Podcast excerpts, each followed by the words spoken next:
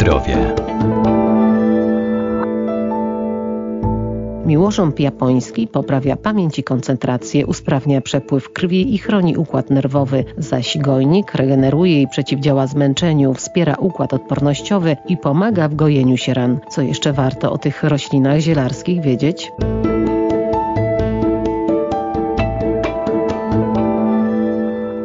Miłosząb japoński uznawany jest za symbol wytrzymałości, odporności i długiego życia. To drzewo od wieków wykorzystywane w ziołolecznictwie jako środek wspomagający leczenie wielu schorzeń. Ma zastosowanie także w przemyśle kosmetycznym i farmaceutycznym. Surowcem leczniczym miłożębu są jego liście zbierane jesienią, a następnie suszone. To także gatunek rośliny ozdobnej. To gatunek pochodzący z Azji Wschodniej, z Dalekiego Wschodu, gatunek drzewa, bardzo ciekawy w swoim kształcie liści. No, mówimy Mówimy czasami, to drzewo miłości, ponieważ liść przypomina nam taki wachlarz jakby sklejony z drobnych igiełek. Wachlarz, który ma, jest klapowany, więc ma takie wcięcie w środku i trochę przypomina serduszko. No ale chcemy też popatrzeć na to, na ten miłożąb jako gatunek zielarski, leczniczy. Doktor ogrodnictwa Arkadiusz Iwaniuk. W aptekach możemy dostać nawet niektóre preparaty zawierające właśnie ginkgo biloba, czyli miłożąb, ponieważ trochę z tradycji zielarskiej, trochę z badań wynika, że jest to gatunek, który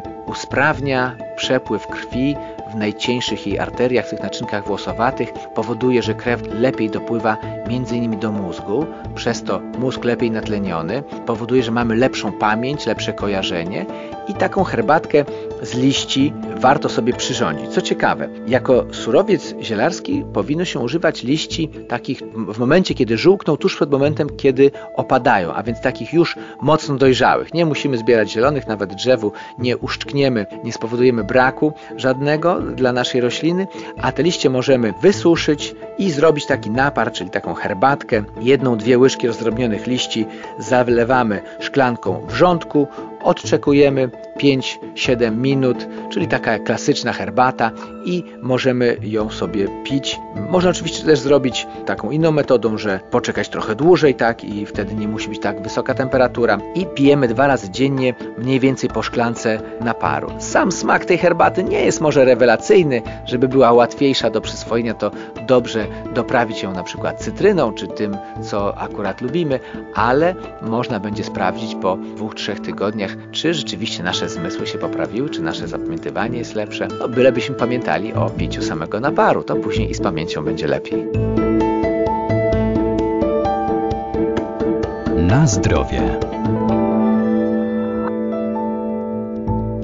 Gojnik, zwany inaczej szałwią libańską, to roślina bardzo popularna w ziołolecznictwie. Posiada właściwości antybakteryjne i przeciwzapalne. Między innymi zawiera żelazo, cynk, magnez, potas, sód, a także flawonoidy, taniny i miedź. To roślina lecznicza znana i stosowana od wieków ze względu na szerokie spektrum działania. Gojnik jest takim szczególnym ziołem, które zawiera duże ilości żelaza, cynku, potasu, magnezu, miedzi, a także takie substancje typowe dla roślin jak taniny i flawonoidy. Przede wszystkim te składniki, te minerały, metale, jakbyśmy powiedzieli, kojarzące się trochę z wojną, rzeczywiście z walką i z uzbrojeniem, one są bardzo ważne dla funkcjonowania całości naszego organizmu. Wpływają na to, jak działa układ krwionośny, jak jest organizm dożywiony, jak jest zaopatrywany w tlen. No i między innymi rzeczywiście te właściwości powodują, że organizm szybciej się regeneruje, szybciej leczą się rany. Dobrze działa w przypadku walki z przeziębieniami, z grypą, no i ogólnie podnosi odporność przez to, że regeneruje organizm. Ponadto ma działanie uspokajające, takie tonizujące, a więc koi układ nerwowy, wpływa na poziom dopaminy i serotoniny, a więc ułatwia przekazywanie impulsów nerwowych. No i takie ostatnio odkryte właściwości gojnika, bardzo istotne, to są takie, że usuwa złogi z naczyń krwionośnych, a więc udrażnia je. Przez to też reguluje ciśnienie, czyli pracę całego układu krwionośnego, a więc zapobiega nadciśnieniu, a jednocześnie powoduje, że lepiej zaopatrywane w tlen, w substancje pokarmowe są te najdalej położone komórki, bo te najmniejsze kanaliki włosowate są, jakby można powiedzieć, lepiej udrożniane, lepiej funkcjonują. I to jest też bardzo pożądane współcześnie, no, ponieważ wiemy, że żyjemy dłużej i chcemy żyć w dobrej kondycji, a więc chcemy mieć dobrą pamięć, postrzeganie świata i do tego właśnie służy gojnik.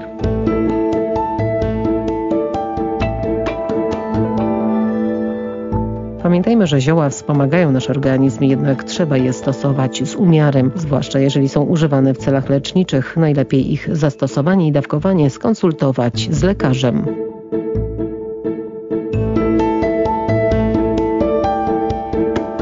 Na zdrowie.